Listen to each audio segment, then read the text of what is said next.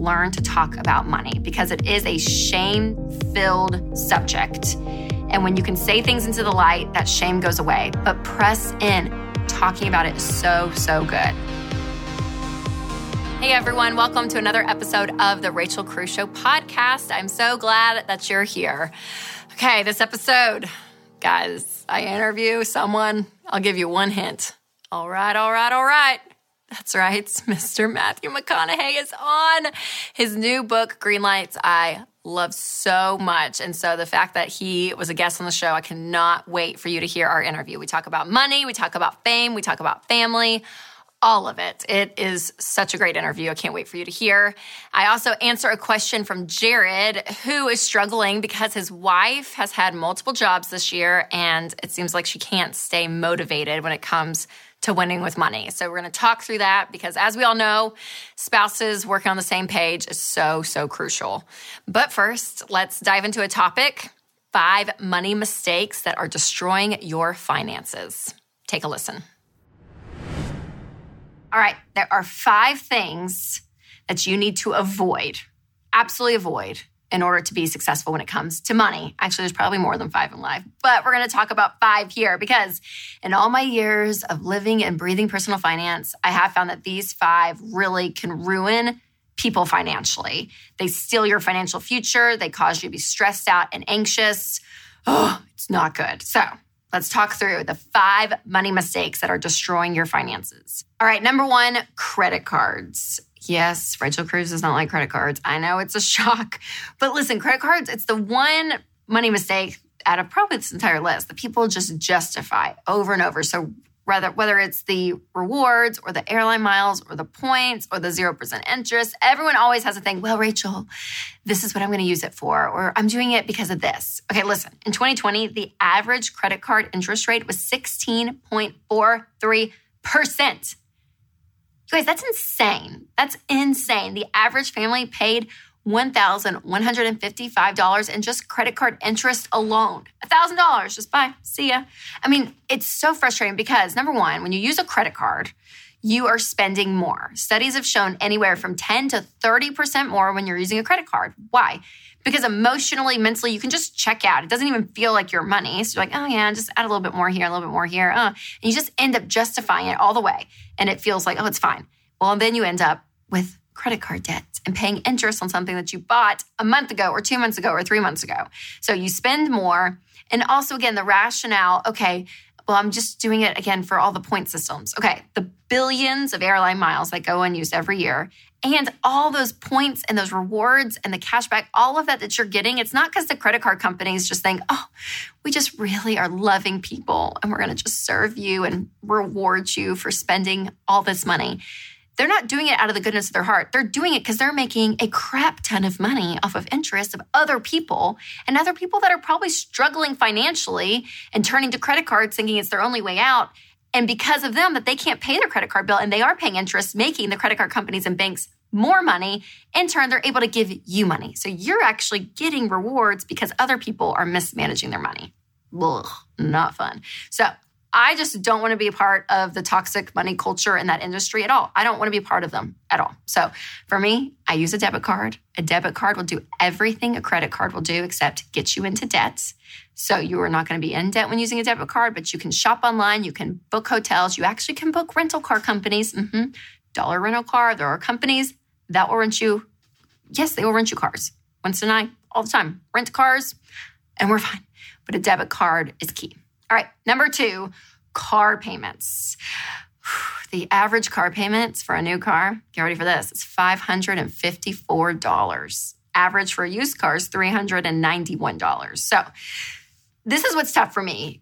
The car loan, mathematically speaking, like take all the emotion out of it, just mathematically speaking, is probably the dumbest debt that you could get in because you're going into debt for something that's going down in value.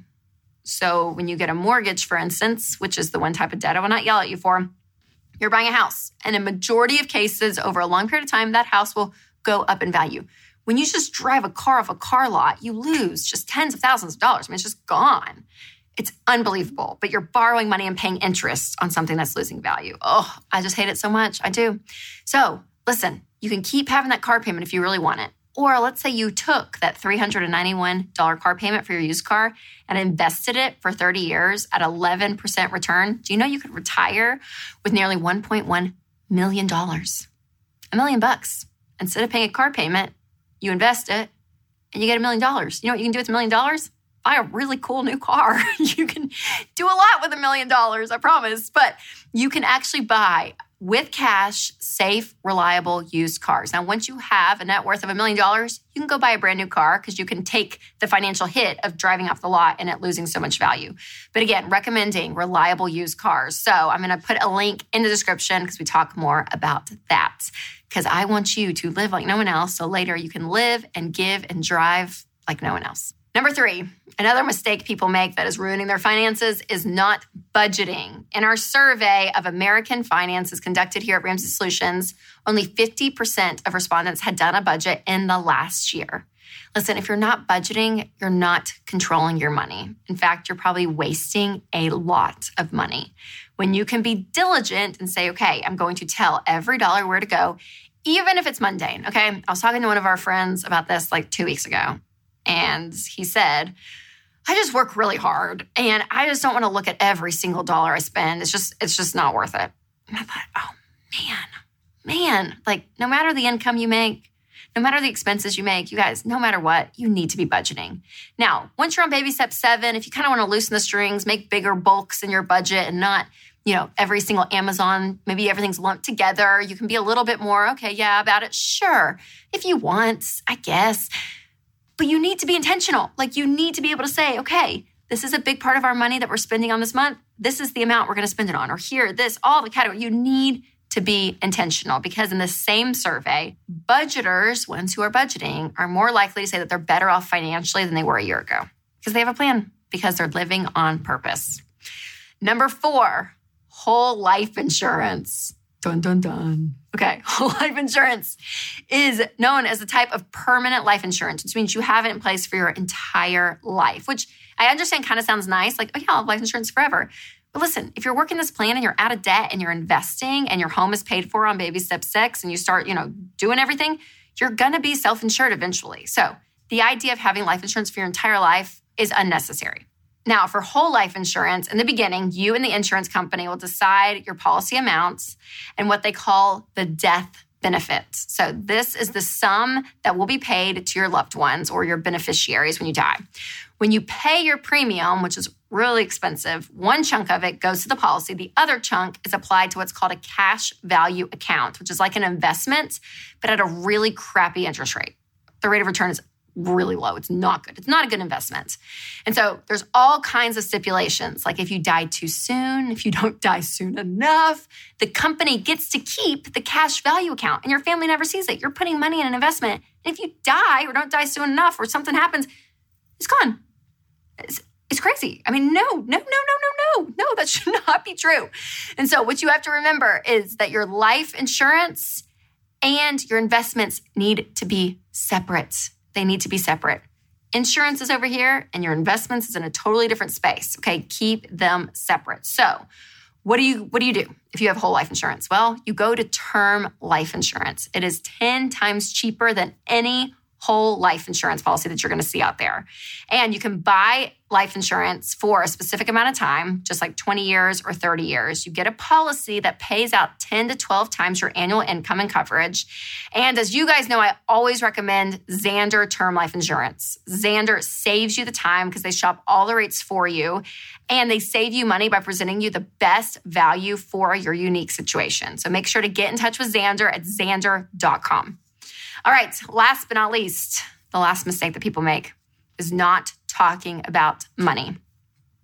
Listen, I know it can be awkward. If you're not used to it, it can be a weird conversation. And it, it's like, oh, I don't really even know how to engage it. I don't know. So you're going to stumble, you're going to make mistakes, but press in talk about it. Conversations around money are so valuable, specifically if you're married and if you're not having someone in your life you can talk to about this. 99% of millionaires said that they have a long term plan for their money, which means if you want to be successful, you have to think, okay, what are the things I'm doing for the long term? So setting goals. And if you're married, setting goals together. It's going to bond you guys, unite you guys when you are working towards the same goal.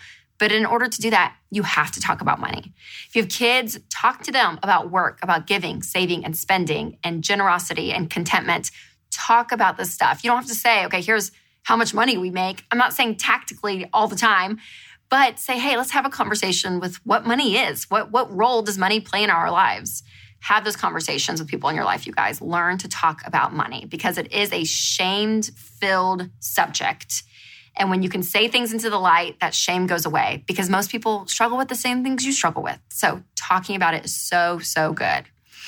All right, I hope I helped you understand how to avoid so many of these money mistakes that are costing people so much in the long term. So, guys, you can do this. You don't have to make all these mistakes. You can make changes in your life as of today.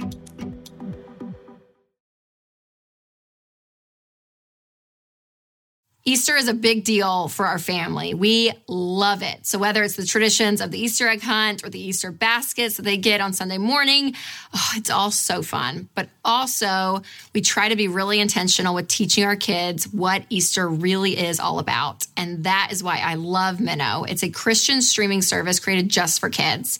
So, there are so many Easter episodes that talk about the Easter story. And there's even an Easter family devotional. And Minno gives me all the tools I need to help answer my kids' questions and talk to them about the good news. So celebrate the Easter story in a new way with your family and download the Minno app or visit gominno.com. That's G O M I N N O.com and enter Rachel at checkout to get your first month for free. I'm so excited because we have a guest on that if you told me like three months ago that he was going to be a guest, I would have thought you're crazy. But it's Academy Award winner and now New York Times best-selling author Matthew McConaughey. Matthew, welcome to the show. Hi, Rachel. Good to be here. Thanks for being here. Okay, well, we were just talking right before we started, but the book, your newest book, Green Lights, it is so, so good. I mean, I read it in two days. I couldn't put it down. And I was reading it at night too, and I just started laughing through half of it. And my husband was like, What are you laughing at? And I would just like read him these excerpts because I was like, This is the funniest thing ever. But I want to know so, what caused you to read it, or I'm sorry, to write it? Because those of you that haven't read it, all the viewers watching probably want to know what it's about and why you decided to write it. Well, I've been keeping journals since I was 14 years old. So, for 37 years now, 35 when I started writing the book. Um, and for the past 15 years, I've been threatening, like, oh, let's go away with all those journals and see if there's something worth sharing. But I didn't have the courage to do it. Um, finally, a, a couple years ago, I was like, you know what? You just keep passing the buck, McConaughey. You keep just putting it off, thinking that my, my thought was, oh no, when you die, Camilla, your my wife can maybe look through there, and if there's something worth sharing, she'll share it, which was a cop out. So finally, I said, and with her help, hey, let's get out of here and just go off alone with those journals somewhere for a few weeks alone and see what you got. And I went away and um, found stories, people, places, prescriptions, poems, prayers, and a whole lot of bumper stickers. And there were stacks of these. Those were sort of the eight themes, seven or eight themes in it. And then through those categories, I found this theme of green lights. Um, found ways that I'd engineered green lights in my life. Green lights being freedom in the future, um, they say go, they proceed, carry on your way. We like green lights in our life, you know.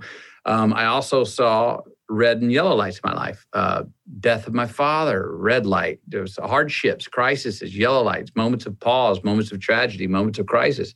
And I found that those red and yellows, even though I didn't want them and they hurt at the time, they revealed themselves to have green light assets in the future. Mm-hmm. They had lessons for me to learn in the future. So, you know, the red and yellows, we don't want them, but we sometimes need them. And um, I also found a certain way that I uh, approach things, sometimes successfully, sometimes unsuccessfully, that helped me create more green lights in my life. And so, so good. what I wrote about. Well, I can tell you from a girl in Nashville who obviously just knows you as the actor. When I heard people reading your book, they're like, you have to read this book. And I was like, okay. So when I finally picked it up and read it, I was like, I mean, I had no clue, number one, your story. I didn't even really know your marital status. I didn't know much about your personal life, just really your movies. So it was so refreshing just to kind of dig into the human part of you and who you are and the wisdom and the life that you bring, which I just love so much. And so on the show, we talk about life, we talk about money, but a lot of the people viewing it are moms. They're working outside the home and really just trying to create a better life for themselves. And so one of the things we talk about on the show a lot is that more is caught than taught. As parents, our kids are watching us. Our example is so huge in every part of our lives. So I want to know from you what are a couple of things that you caught on from your parents? I know you read a lot about it in the book. Some lessons in life that you took with you and as an adult that you learned from your parents. And what are things you hope your kids are catching from you? I always have been asked, like, tell me about the love that you and your family had growing up. And I always tell these stories of when we were disciplined, which sometimes are, are they seem to be horrific stories um, because they involved the belt or what have you. But what my parents were really trying to instill, eh, whether you agree with the means, what they were doing it or not, was extremely valuable. I got my first butt whooping for not answering to my name. My second one for saying I hate you to my brother. Uh, my third one for saying I can't start the lawnmower, and my fourth for lying. And the values that they were instilling in that were it, it felt pretty obvious then. Oh, these are life lessons they want me to learn. So, what's the antonyms of those? Um, uh, well, don't hate, love. Don't say can't. Don't believe you can't. But understand that you can be having trouble getting something done. And tell the truth, don't lie. Those are three great, valuable lessons to send a child into the world with that help make up who they are. Now, I go about trying to teach my children those in different ways than my mom and dad did, but I still inherently really want them to understand those things and have those be a part of their life and understand the importance of of those. Um, you know, stuff that was caught, seeing how you could not hold a grudge in our family. Even mm. my mom and dad, and they had some fights that would be considered violent. The love was never questioned the love was never in question. It was never going to be broken. So the love was never in question. We heard it a lot in our in our family. I love you. I just don't like you right now. Classic line, right? I think we've all used that. So good. good and well, what I like about all of that though is it's it's focusing with your kids on the character side. And I feel like in 2021 right now, with Americans and the way not only they they handle their money, but even their family stuff and materialism is now become the priority. I mean, it's what can I get my kids? What can I buy? What can I get them? And it almost has trumped the character qualities of what you instill in your kids so that when they go off on their own, they can hold their own. So when it comes to all of that, I mean, you became a minimalist basically, you know, throughout your book, I read that and I love that because I love that whole idea of just kind of stripping everything away and say, okay, this is, this is the life we're living and not focusing on all the materialism. But a lot of people think, well, if I just had more stuff, if I just had more money, if I just had more success, I would be happy. What would you say to that person? Look, I mean, and some people aren't going to want to hear this out there, but we have to admit that retail therapy is not the answer. We have to admit that moving to the bigger house. And again, I've got nothing wrong with the bigger house. I've got nothing wrong with buying those things. I've got nothing wrong with fame. I've got nothing wrong with being with money and being rich. Nothing at all. I'm a fan of those things, but they're tools and they're actually sublimations sometimes. They they don't really affect our happiness as much as we think they're going to. Um, and I've traveled the world and I've seen poor, what considered poor families without electricity who were sustaining living off of what they had planted in their garden yesterday to, to, to, to eat today or what have you that were much more happy than billionaires I've been around that had more toys than everything else. Now, what are those times for me? Because I live in a affluent life. We've got a nice house. My pantry's full. Um, our kids go to a good school, et cetera. But at the very least, I know when I go off on those minimalist trips, I have a greater respect for the things that I have now in my life. Yeah. We try to teach our kids to go see, let's go without, to then come back and see what maybe we were taken for granted to have gratitude for. Um, so good. And those things, uh, you know, if it's all retail therapy and it's just about having more, and more, more, more, more, we're kind of hamsters on the wheel. I mean, where, where, where, are we going? It doesn't doesn't it doesn't fulfill us like we think it will. You yes, know, which it, it, I think is is powerful to hear from you, honestly, though, because I always talk about how it's okay to have nice stuff, just don't let your nice yeah. stuff have you. And when it starts to own you in so many aspects, it's so hard. And and you could have, you know, I mean, you're Matthew McConaughey, so I'm like hearing that though out of your mouth. I'm like, yes, that's the truth. Like that is what it is. And we live in a culture that we chase and chase and chase and chase. And that finish line just will m- keep moving if that's where you're trying to put your happiness and your identity. Well, and it's what are we chasing? We all want to be relative, but we need we forget to ask ourselves relative for what? Yep. My my my mother-in-law is a great phrase, which is like what you said a minute ago. She says, sometimes we have etc. And sometimes etc. has us.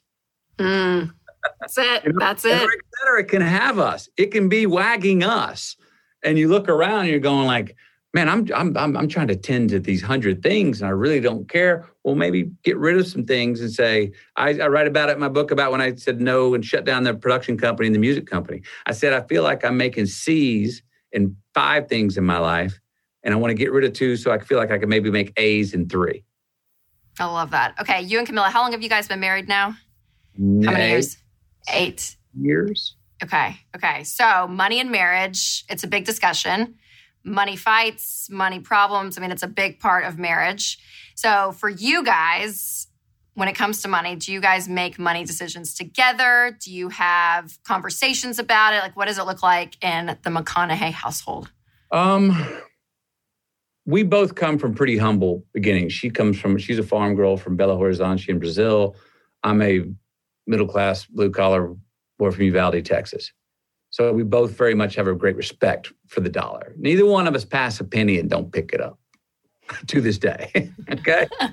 so when it comes to, you know, money, um, we discuss the the larger stuff. We uh, um, uh, and is that a want or a need? Mm. Oh, let's make let's see if it's a need. I want to be uh, more than more than just a want. Um, we've been just as happy living in my airstream on the road with the kids as we have been in our house. That doesn't mean I want to get rid of the house, but yep. Yep. back to your character question, we were just as happy, and you could argue sometimes even happier because we were just on top of each other. You know, um, we make choices. We don't. We, we make choices where we go. What's not going to change our quality of life? Mm. I don't, you know, I've, I've, I've accumulated enough wealth to go, okay, I can live this lifestyle and I'm not, there's nothing else extravagant I want out there. And I want to live it where I don't, you know, I'm still excited about going and filling up my car with super unleaded and going, fill it up. Super. it wasn't that long ago. I was like on regular unleaded going, I just need half a tank. I don't have, you know, let me check my cash.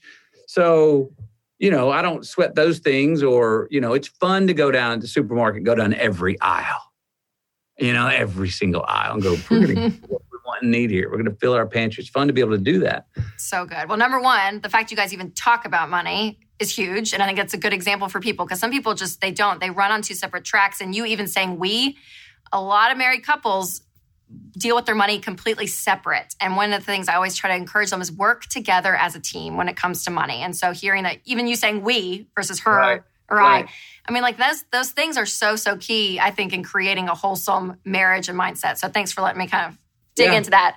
Okay, sure. so one one line you used a couple times in the book that I loved, and I want you to explain it uh, to the viewers, is less impressed, more involved and I underlined it and flapped a couple pages with it because I thought that is so good. So explain explain what that means. Yeah, so there's things that we have reverence for: fame, money, people, places in our future, attainable, maybe not attainable, but we have a certain reverence for. Now, we're so impressed with them that when we're faced with them, we're not able to be actually involved with them. That woman or that man that we put on such a pedestal. Mm-hmm. That when we're together, we're not actually able to be ourselves and give of ourselves because we have them up on such a pedestal. And it's not only unfair to ourselves, it's unfair to them because they mm. can't live up to it. If you're if if if if, if I hold if I think Camilla is Wonder Woman and she thinks I'm Mr. Incredible, neither one of us can live up to that. It's unfair to each each other. Now, we can have should have great respect for each other. An athlete, pitcher gets pulled out of the bullpen, ninth inning, World Series. He's very he's dreamed of this moment. But if he's so impressed with this moment and not involved with how I'm going to get the next three guys out at the plate, he's not going to have a good outing because he's not going to actually be present. He won't be involved in it. He'll have too much reference for it. The moment will be bigger than him. Keep the respect for it. But when it's if you're faced with it, be able to look it in the eye and go, I'm, I'm, I've earned the right to be here. I am here. It's live. I'm in this. I'm going to give of myself, of my truest self, and be able to receive, hopefully, this moment or this person's truest self back. Be less impressed, more involved. I love that. So, so good. Well, there are, there are a couple quotes I wrote down. I'm not going to say them all, but kind of this principle. So tell me if I'm wrong if I translated it in my head differently. You had a couple of principles in the book that came to choice and that if you think you can or you think you can't, you're right and you reap what you sow. This idea of, of planting things on this earth, right? Like going in and doing the hard work. Would you say you agree overall with that principle? And what does that look like in your life and people watching that really you have choices in your life and making those choices can better your life or set you back? Well, that's inherently one of the themes of, from, from green lights. We can engineer green lights in our future by the choices we make today. You know, we, we like to make a contradiction and think that responsibility and freedom are like sometimes opposition, hmm. but they're not. They're actually completely entwined. We can be, we are responsible for our freedom. We can take responsibilities today that grant us more freedom in the future, give us more green lights in the future. Um, if I'm going to, you know, see you and and and and and when you get up out of the chair and you and you and I are in the room and I and I you left your purse there and I steal your wallet. Well, I maybe immediately got some cash maybe I needed, but have I really bought myself a green light in the future? No, because now every time I'm in Rachel City, everywhere I go, I'm looking over the shoulder, my shoulder, going, I hope Rachel's not here because she probably noticed that her wallet was gone. Now I've created stress in my life. I bought my free time in the future. I created less freedom for me in the future. So it's a lot about delayed gratification, understanding that the choices we make today are compounding assets in our future. And to be able to see further down the line and see how the choices we make today, responsibilities we choose to take or don't take, have consequences. Check in with yourself, five, who yourself is five years from now, 10 years from now, and have a look back when you're struggling with a choice. Go, well, what would myself 10 years from now think about this? Mm-hmm. How's that going to land? Is it going to be something that promotes more growth and health and truth for me and my loved ones or less. You know, just know that it has compounding assets. We can engineer um, green lights. I'll also say this though, but it's a fun thing about the green lights. The art of the catching the green light is what do you do with the yellow? The caution, right? Yeah, yeah, yeah. Sometimes a yellow light's there for us because you know what? We need to slow down we need a red light. We need to pause, take some introspection, introspection, check in with ourselves. We need that intervention. We need that pause. Sometimes, though, catching the green light is about approaching that yellow light and going, I ain't giving that crisis credit. I'm putting the pedal to the metal and blowing right through this light. You know what I mean? Because we get in ruts sometimes. We slowing down at too many yellow lights, and yes. we're making mountains out of molehills and, and and dwelling in our red light oh, woe be me. Uh, and you're creating crises where maybe, man, no, you should have just blown by that. I didn't even give that credit. Put the pedal down, drive through that one. Other times it's like, no, I need to, I need to heed this yellow. I need to slow down, take a pause. Yeah. And back to what you were saying earlier, though, I'm like, you have to be present enough in your life and your situation and your relationships to know in the yellow light to discern do I speed up or do I slow down, right? And so to be aware, to be in your life, be in your life and aware, which is so great. And I understand what you really value. Yes. what you really value and those that list of things we value in our life and what order they're in. Those change in our life. Mm-hmm. They're different for young men and women before they have a family. They value the value meter changes. It, it, it things take different priorities as we grow through life, and that's fine. But you know, ask yourself, what is it that I really value that I'm growing here in my life?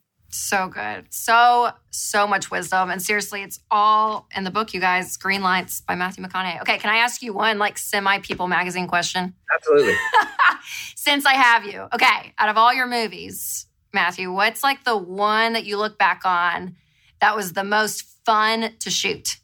Like on set with the people, the storyline, the character, all of it. Like, what's the one that you're like, yes, that was really fun? Well, I got to go back to my very first one, Days Confused. Yes. I All right, all right, all right. written lines in that, and I ended up working three weeks. So I'm coming to set in the summer of 92, Austin, Texas. And it was one of the greatest summers of my life. And I did not know at that time if that was a one off hobby, if that was going to be like one thing I did that summer of 92. And then I went off and did something else in my life. And here it is 29 years later, and it's turned into a career that I love. Mhm. Off of started off in one summer summer night in uh, Austin, Texas, 1992. Okay, to, in, in order for all that to happen, though, you would say that there's a level of of confidence and awareness that you you kind of charged in there. Like you you had some you were proactive in the Sure. situation, right? So there's a I level a lesson for that for people of like, yeah, when you engage a situation, you're going to look a whole lot different than if you kind of just sit back and let things happen to you. Well, I was I, I I I was incredibly impressed to be there, but I realized then right then, oh, you better be involved. Oh, Yeah, that's it. Yeah. in the thing going. I'm sick. We have to be more than just happy to be here.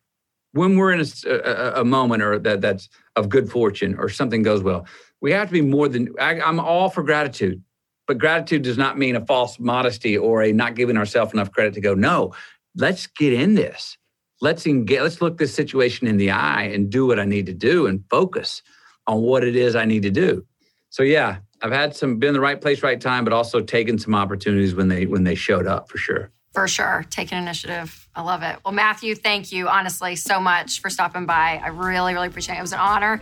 And again, everyone, it's Green Lights. It's such a good book. So, so good. So, guys, pick it up anywhere books are sold. And thanks again, Matthew. I appreciate it. I appreciate it, Rachel. Thank y'all. This episode, I want to answer one of your questions, and we're going to talk about how to get on the same page with your spouse, which is a question a lot of people have. So, this comes from Jared, and he said, My wife and I are on baby step two. I actually doubled up our emergency fund recently because my wife hasn't been able to keep a job. Every time I get motivated, and start to get her on board, something happens where she loses her job. She's had seven jobs within the last year.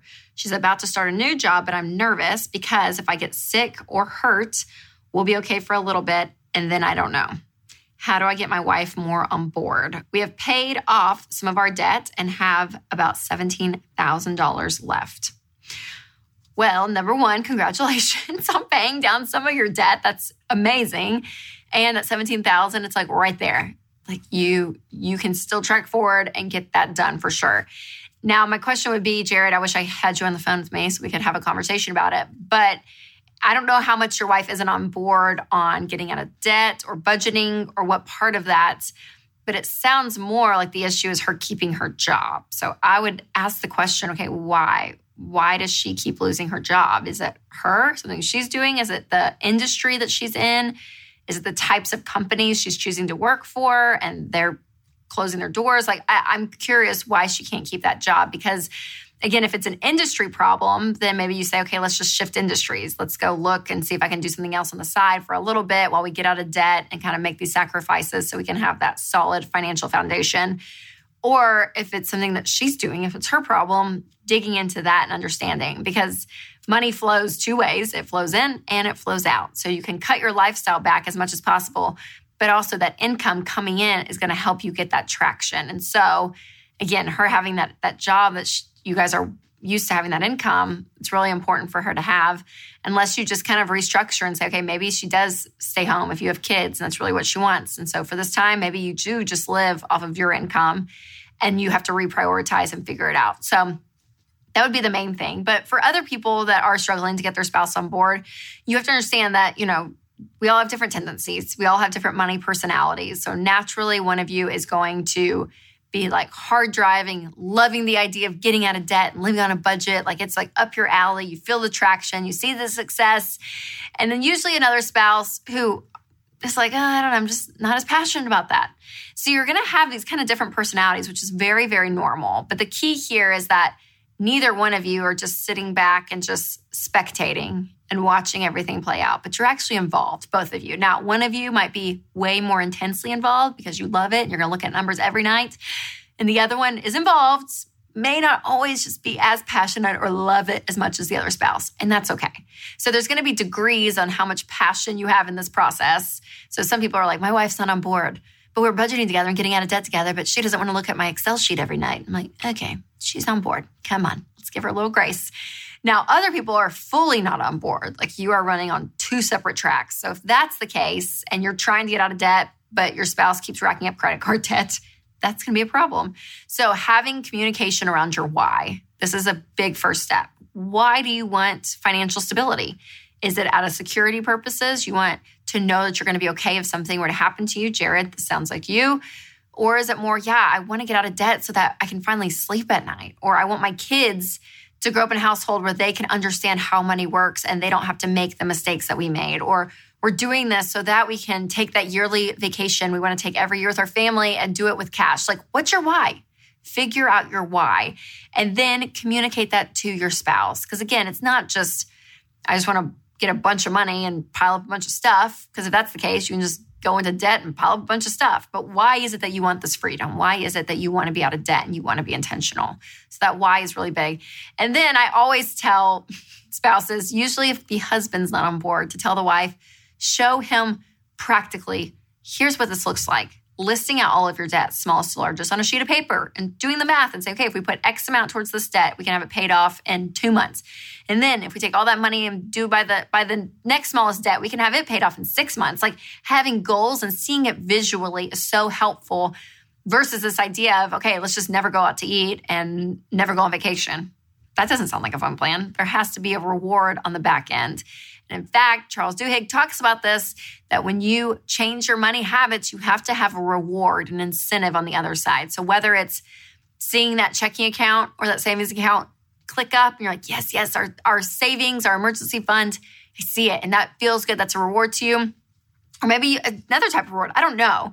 But to say together, okay, we're going to reach these goals. We're going to work work towards something so that my reward, financial freedom, stability, peace, all of that is fulfilled. So that's kind of what I would say. And again, this is a hard thing, you guys. I mean, relationships can be so messy. You all come from different backgrounds. You view money kind of differently. You all have different habits, different tendencies. But learning to work together as a team and empathizing and respecting each other, please.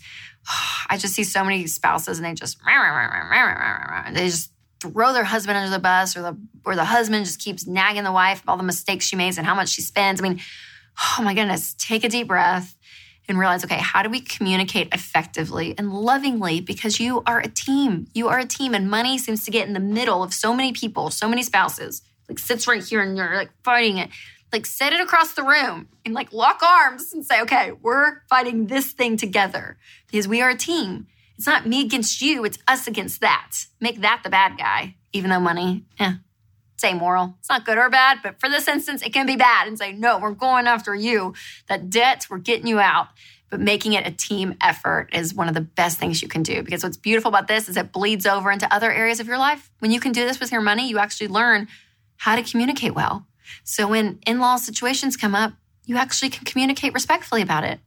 When you're raising kids and one of them disciplines them a way you don't like, you're like, okay, let's talk about that. I want to know about that. I mean, you end up using all of these skills in every aspect of your marriage. So it's a great thing and it's a great thing to be unified on. And again, winning financially in the long term is not really going to happen when you're on two separate tracks, but coming together and agreeing on your money and being unified is so important. And one way to do that is to sign up for Ramsey Plus. This is our subscription model and it is amazing because inside of Ramsey Plus, you get Financial Peace University, you get Know Yourself, Know Your Money video course, all the video courses we've done. You get content in there, you get community in there, you get Every Dollar Plus, you get the baby steps tracker, and you can have the same login with your as your spouse. So you guys can go in together and like look and see and see your progress. And it really is a great tool to walk with you guys through this journey of learning how to get on the same page when it comes to money. So don't miss out on that check it out because it really is so helpful. It's helpful for anyone, but especially if you're married and you're trying to get that spouse on board, hopefully this tool can help them. All right, Jared, I hope that helps you because, oh, you guys, I mean, I mean, we have multiple episodes about money and marriage, but it really is a huge, huge topic. And getting on that same page, being unified, and knowing where you're going together with your money, it is. It's so crucial. Well, I want to thank Matthew McConaughey for coming on and being a fantastic guest. And if you guys have not hit that subscribe button, make sure you do that. And if the Spirit leads, you can leave a review. All right, thanks for listening, you guys, to this episode. And remember to always take control of your money and create a life you love. So if you guys enjoyed this podcast, we have more from the Ramsey Network, like The Ken Coleman Show. According to a recent Gallup poll, nearly 70% of Americans are disengaged at work. If you dread going into work every Monday morning and you're just trying to make it to the weekend, The Ken Coleman Show is for you. Everyone has a sweet spot. Your sweet spot is at the intersection of your greatest talent and greatest passion. We will help you discover what it is you were born to do, and then we'll help you create a plan to make your dream job a reality. You matter, and you have what it takes. Join the conversation on The Ken Coleman Show. To hear full episodes, just search Ken Coleman wherever you listen to podcasts or go to kencolemanshow.com.